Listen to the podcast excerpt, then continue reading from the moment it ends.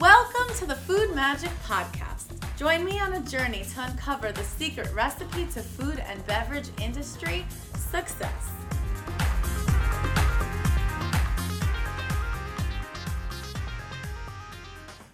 Welcome back, ladies and gentlemen. I am so excited to introduce you to my dear friend, fellow foodpreneur and lady goddess, Sheetal Bhagirath. Hi. Welcome. I'm so excited to spend time with you today. Uh, luckily, we work in the same office, so I get to see your beautiful smiling face when I walk in. But let's let's dive right in. Sheetal, please tell us what are you working on right now? So right now I'm working on an avocado seed beverage. So um, we're looking at reducing food waste. So taking the avocado seeds, which Mm-hmm. currently have no use, and to extract all of the antioxidants from them and use them in a functional beverage. Um, so yeah, that's kind of what we're looking at creating. And what's the name of your company? We are called Avo right now. We might Love, love, change love. that. La I'm not sure about that yet. Separate episode, ladies and gentlemen, branding.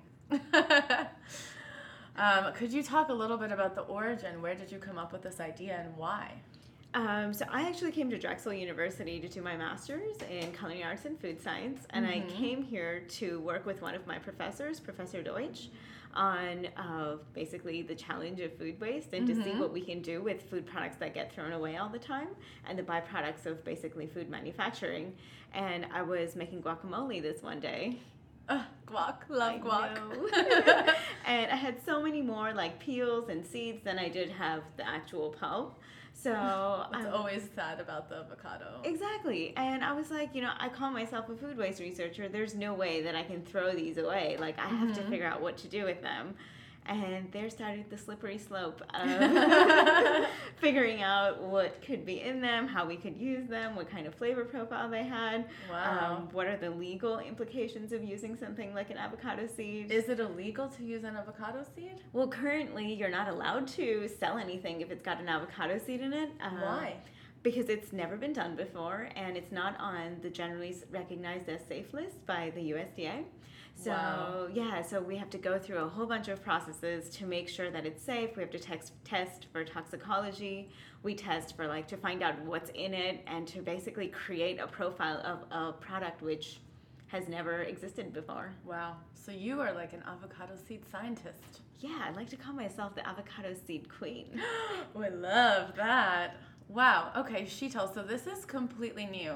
It's never been done before. Can you talk about? You just did some, but some more of the challenges of bringing a completely new product to market that's innovative, but along with that type of innovation, it's difficult, isn't it? Yeah. Um, well, I spent almost a year in the lab trying to figure out like the best method to extract these antioxidants, and then another like six months to figure out what are the possible contaminants, what are the possible toxins, to figure out the test that we could run to you know find out how many toxins there are, or um, and then we also had to do. We also have to do a lot of different things with figuring out like supply chain. Um, Yeah. which, like, ideally, if I wanted avocados, I could just call someone and say, like, hey, I want so many avocados. Uh, but to call somebody and say, hey, I want your seeds is a different story because Right. they've never given these seeds to anybody. Wow. Um, so it's just like, how do you want them? What kind of format do you want them in? Do they have to be washed? Like, who's going to wash them? Where are they going to be washed? Um, you can't import them from another country because the seeds are still viable. So uh, we have to figure out how we're going to handle that piece. Wow. Um, but maybe you can partner with a large company like a Chipotle. yeah, exactly. um, so we're looking at finding companies that go through a lot of avocados Wow. and maybe at one location where we can like get them um, and use them uh, right away. So, but it's still like I love that. there's so many things that we've never thought about and like you have to think about it for the very first time like a standard operating procedure like how do we know like what test do we run on these seeds to make sure that they're fine like it's never been done before so we don't know Wow. um, so we Queen was the right title. Yeah. so we've had to put together these lists of like, okay, these are the tests. This is how it's got to be sent to us. This is how it's got to be packaged. Um, but these are all things that we've just kind of had to make up based on what other people in the industry do and adapt them for what we need. So impressive, Sheetal. Very impressive. It is exciting. well, I must ask. Um, I know that this isn't your first food company, so can you talk a little bit about the moment that you knew you wanted to be an entrepreneur in the food industry and what some of your past experiences look like? So I started my career actually as a personal stylist. So Mm. um, I would help people with the way they dress and the way that you know they shopped and even like the way that they carried themselves. But as I got into that, I kind of started to realize that people uh, come to me for much deeper issues than just how they look, and Mhm. it's sometimes much more deep rooted than that. Um, and then we started to like incorporate different things. So we would like talk about like the voice in your head and like speaking to that voice Oh, wow. and like how to manage and control that voice because a lot of times that's the one that kind of throws you off from what you want to do and where you want to get to. And another really big piece of the success of my clients was to make sure that they were on a really good workout plan and a Mhm. diet plan. And I found that the ones that really stuck to that really changed their lives around. Um, and I think it's got a lot to do with like putting yourself first and Wow. you know, uh, giving yourself the energy that you need and like putting in all the good things to get to where you want to go.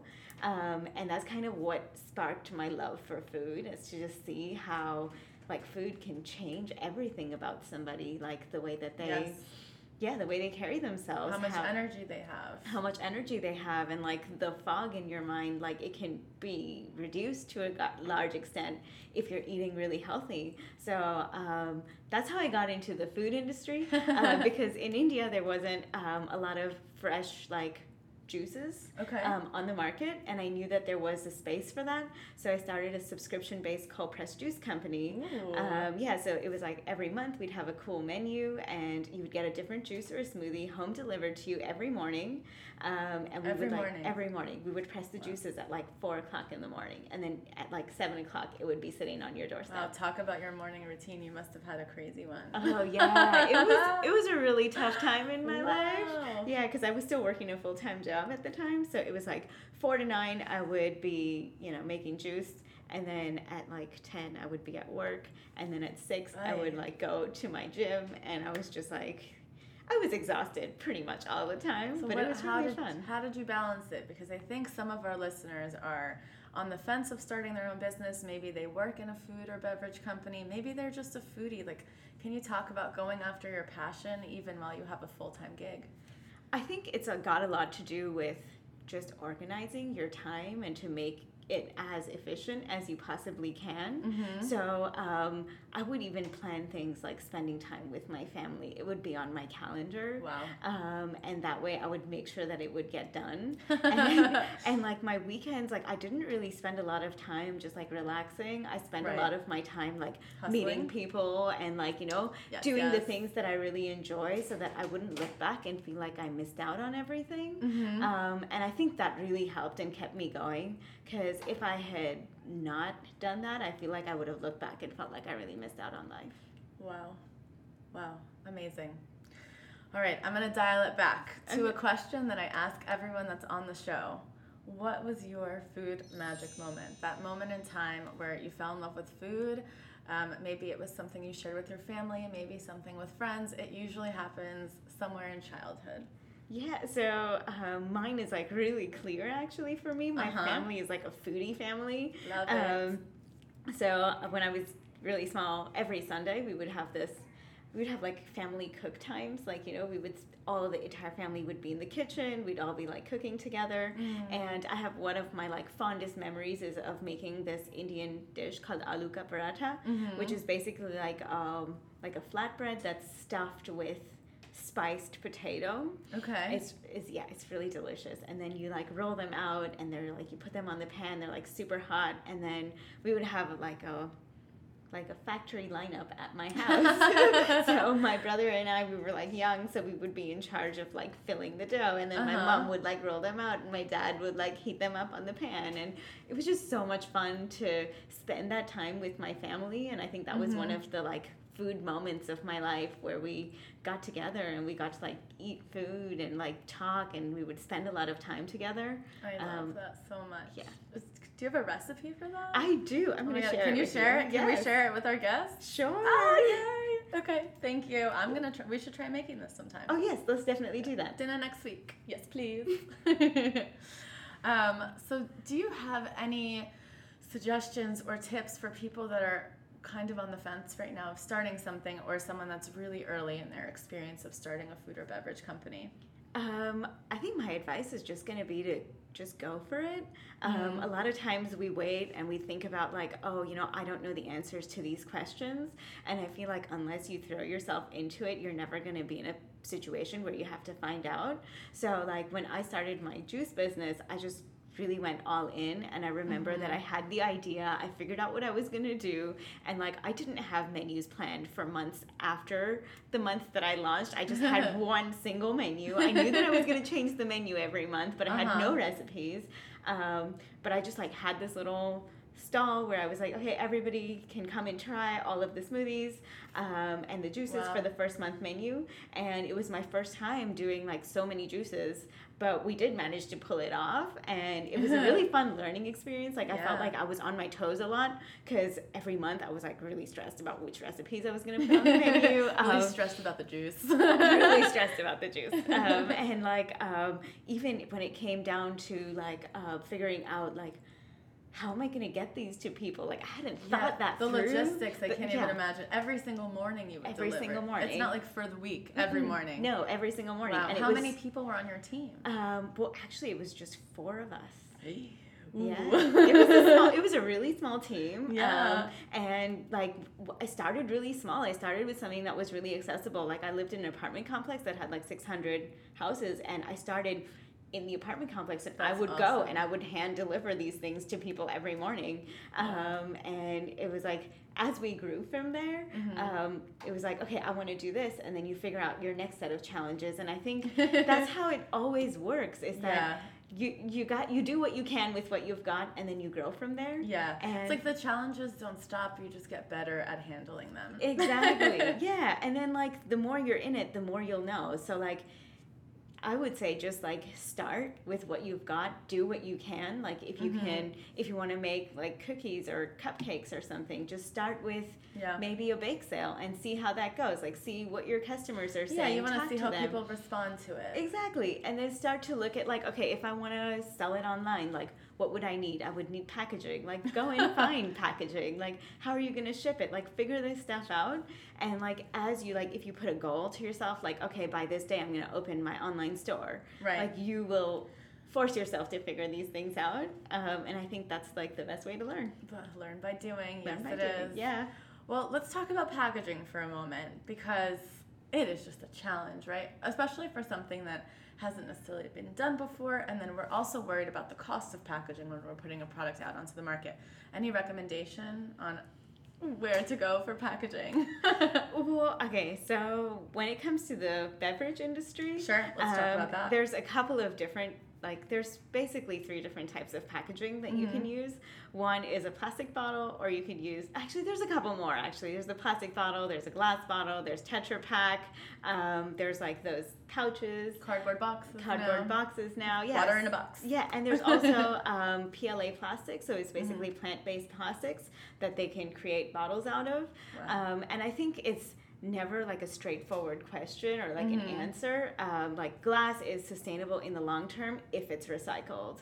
Um, right. in If- one way, yeah, if Mhm. it's recycled. And the other thing is that people don't really think about when it comes to glass bottles is that they're really heavy. Mhm. So if you're shipping, you're Ooh. spending 10 times more fuel to ship them than you would if you were to package your beverage in a plastic bottle. or in a pouch. Yeah, or in a pouch. Uh-huh. So then it becomes like there's so many pieces that go into figuring out which packaging. And to be honest, like we haven't launched yet, so Yeah. I'm still struggling with dis- making this that. decision. And I just want to say, as you know, with my company, it's been around for about five years. We've changed our packaging many different times, and you have to weigh the cost benefit analysis and also think about the environment and the process, and it's really painful to do so. It is, and sometimes you kind of like, okay, fine, we I care about the environment, and you take a stand for that. Mhm. So you just, I mean, the, you sacrifice your profit. I you mean, do. it is. Or customers need to understand that's why it's more of an upscale item, right? yeah, um, it's really hard to convince the customer. it about hard to convince the customer. Um, We're lucky though. I think for example, the Whole Foods customer is willing to pay a few cents more for something like that. Yeah. I think people, there is a customer out there that cares. There and, is. And that's your customer That is for my customer. Exactly. Um, I think that's what's going to be. I think in the long run, if more people make a stand for this kind of thing, Mhm. that it'll become less expensive Right. um, and it'll become more mainstream. And I think that as food entrepreneurs, it's our responsibility to stand up for the things that we believe in and to, like, Yeah. it's okay if in the short term this is what we do. We lose a little bit of money or you just don't Totally. make as much. but, it's in, the line with our values, right? it's in line with our values and i think where the world also needs to go um, and i think we're supposed like we are the ones that protect that vision Oh, I love that. It gave me chills. um, Sheetal, can you talk a little bit about what it's like to run a team?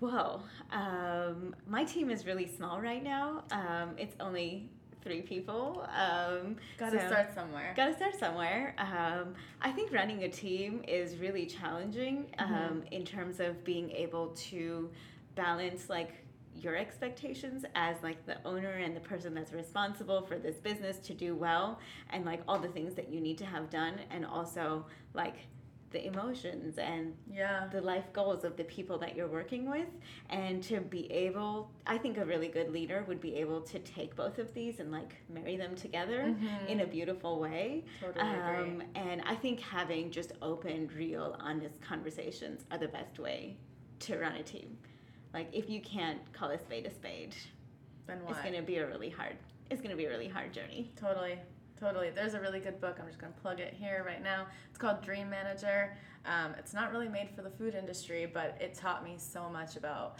tapping into the dreams and aspirations of the people on your team and I understanding that. and aligning their personal vision along with their role in the company and your vision for the company. And it's kind of always a balancing act because you must have your vision and your mission statement for what you want to do.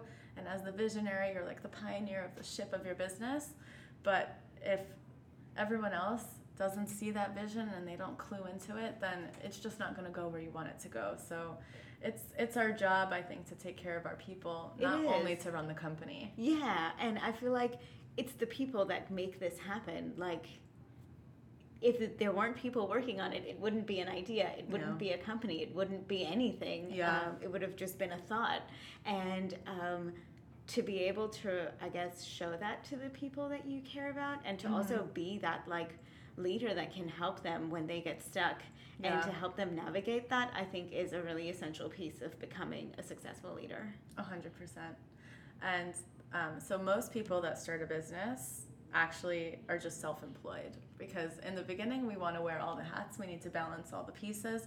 And you kind of have to do that at the start. But if you don't put other people into the equation then all you did was create a job for yourself. And i think the goal is to create jobs for many people. Yeah, um, like being self employed is definitely challenging, and I think it's a great way to start. Yeah. um, because when you do grow and then you have other people that you can bring in um, as a part of this idea, it's so. It's so awesome that you've already done it and you kind of know Yeah. what it takes and you can understand the struggles that somebody would have. And I think that's a really, really important piece of the whole thing um, is to be able to like put yourself in their shoes totally and to understand what they're going through and what kind of issues that they've dealt with. And if you haven't done it before, it's a lot harder.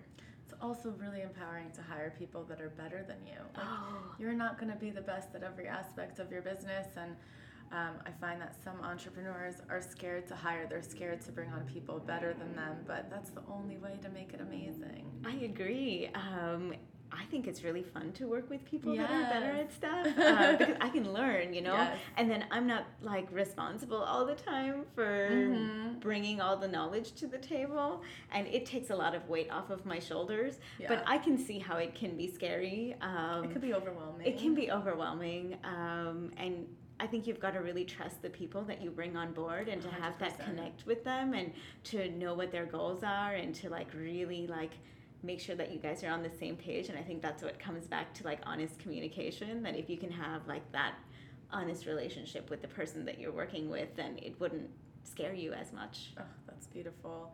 I had um, someone once tell me anyone that you bring onto your team is like a babysitter because your company is your baby. So if you're not looking, your baby is going to take on the qualities of the people that are running and working in your company. So choose wisely, right? Yes, that was advice that you gave me. Oh, I forgot. and I've stuck with that advice Uh. every time. I'm like, would I leave my my Avo baby in the hands in the of hands this of other this- human. Yeah, would I? Um, and that's a really good way to look at it. Um, it's really Yeah. helped me sort out a lot of things in my head. Thank you, Michelle. Oh my God, full circle. Thank you. um, well, you know what? We're on the topic of mentors. So, do you have anyone that you really look up to and a lesson that you can share with us? I do. I have so many people um, that I look up to. I really feel like um, when I moved here two years ago to Philly, and I knew no one. Um, Mhm. I was brand new to the city. I was brand new to the country. I mean, well, it was the first time in the country after 17 years for me, so I didn't really okay, know you were anybody. new. I You was new again. I was new again, exactly. um, and I think over the last one and a half years when I've been working on Avo, it's been so fascinating to see how people who technically didn't have any reason to help me have like pulled together so many things for me and mm. like given me contacts with people, given me ideas, shared their vision. It's been so fun to work with all of these people and I feel like Philadelphia has really rallied behind me to make Avo a reality. Ugh, Um, I and love that. yeah, and there's just so many people. Like Professor Deutsch is like one of the first people that I spoke to about the idea, and he's been so helpful with the entire process. And I think it's really fun to be able to talk to your idea to people. Yeah. And then I end up with mentors in different fields. Like I have a mentor for branding. I have a mentor for when it comes to like food waste, and then I have a different mentor for when it comes to beverages. And I feel like advice and knowledge just like pours into me from the Mm. people around me when they really see how dedicated you are to what you're doing. Yes. Uh, but I think it's really important. I don't do such a great job of this, and I know I should do better. Uh, is to keep all of these people in the loop. Um, Sure. And to tell them about your progress so that they feel even more inclined to help you when you need Right. it next and to take They it are to the next definitely part of the journey. They are, and I feel like it's. I know that I want to do a better job of this. Um, I think it's important to make everyone feel that they are part of it and that they are an essential piece of it, uh, because they are. And I wouldn't be where I am today without any of them. So Mm, How magical. I know it's so magical when I think about it. I feel so loved. Good. Well, maybe after this amazing episode, we'll send notes to the people that have made a difference in our lives. We lives. should. Yes. And we recommend anyone listening does the same, whether it's for business or for love. You know, have the people that you go to for the different aspects of your life, and also tell them how much they mean to you and how much they've contributed to your life. Yeah, I think I, I forget to do this because it's like not a top priority. Mm-hmm. Uh, but I think I should prioritize it a lot more often. Yeah. I, I mean, just being grateful, living in gratitude is super important. And then when you share that with the people that you're grateful for, it could bring tears to their eyes. It could put a smile on their face. You never know. It could just totally change their mood that day. So I agree. I challenge us and I challenge our listeners too. Yes, we've got a whole lot of emails to write. yes, we do. Um, all right, tells. So, why don't you share one of your favorite books with us or a quote, something that stands out to you? Um, I think my favorite quote of all time is from the book Seabiscuit. Okay. Um, it's brick by brick, my friend, brick by brick. Ooh, and- love that one. Yeah, so basically, he's talking about how everything in life is just like it's a slow process, but if you just keep building, that's how you end up getting places and getting things done is by building like just brick by brick. Mhm. And um, I think that really translates into my life at least. Um, sometimes when you're working on like a really big vision or a really big goal, Mhm. um, you kind of, I feel like when I achieve these sometimes, they don't feel as big. And the reason is because every single day, like, I have to work on them every Right. single day for so long. And I feel like I've celebrated so many small achievements. Celebrate the bricks. Celebrate the bricks. Yeah. That by the time I get to the big one and I look back, I'm like, oh, it was just a whole bunch of small little milestones. Mm. Um, and I think it's really easy to forget that and get overwhelmed by like this idea that you want, like where you want to go five years from now. Right. I mean, because it's so crystal clear in at least my mind where I want to go five years from now that I'm like, how am I ever going to get there? Um, and then when I start to bring it down, like, okay, this is what I can do right now with what I've got. Yeah. And then that's kind of where I feel like brick by brick comes in. It's just like, okay, do what you can right now. And as soon as you do that, like all of these paths and avenues will open up that you didn't have because you hadn't got your foundation in place. Yeah. And then like as you get higher and higher, you can see further and further away. Oh, yes, I love that. I think it's one of the biggest challenges is being micro and macro minded at the same time because you're the visionary. You have to be able to communicate that vision to your troops, but at the same time, you have to calm them down and say, okay, here's step number one, or we're just going to take baby steps to get there. And it's challenging to attune your brain to both mindsets. Mm-hmm. Um, I find it really easy to make like checklists.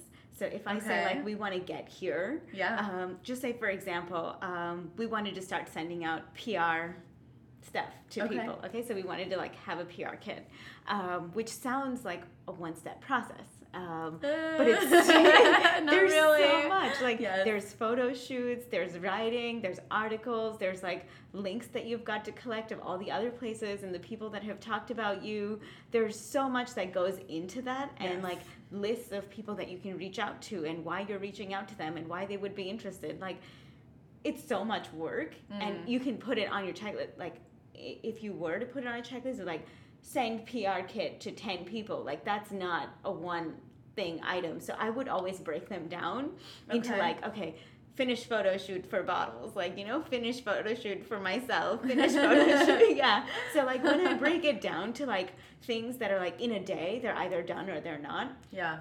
like that really helps me. And i feel like that's how i look at everything. So i start at a very like on a large scale like okay Sure. this is what i want to do. And then like okay pick one of these break them down most of the time it's like 20 steps um That's one way to deal with anxiety. I love that. yes so it gets do really overwhelming because the to-do list i mean you take one thing off it and add five. Yeah that's how you grow. That's the sign of growth. And then you've got to bring people on to take care of some of the pieces on the checklist. Exactly. But that's what makes it fun you know? Um, and then you they start doing these small things like it probably starts out with five things on their checklist and then before you know it they've got 30 things and then they need people and then that's where you're really growing. Like that's boom right there. Oh, yes so true well what has been the most challenging part of this process for you? I think for me is just making sure that there's that the avocado seed is safe and okay for everyone to drink because if we don't have that safety assessment then we don't have anything. Um, and I think it was really challenging for me to make sure that you know I was doing everything right that there was no more information out there there was no more toxins in this avocado seed um, and to go through that and break it down and study it to a level where I know exactly what's in it Yes. and yeah, so that was really challenging because sometimes I didn't know where to go, um, and it was also not my forte. I mean, I did come to school for culinary arts and food science, so I was learning it, but also I was just doing it for the first time. So it it was. never starts out as your forte it becomes your forte kind of force the forte Yep, you gotta force it. now I feel like, ask me a question about the avocado seed. I'll tell you the answer. um, I do have a question about the avocado seed.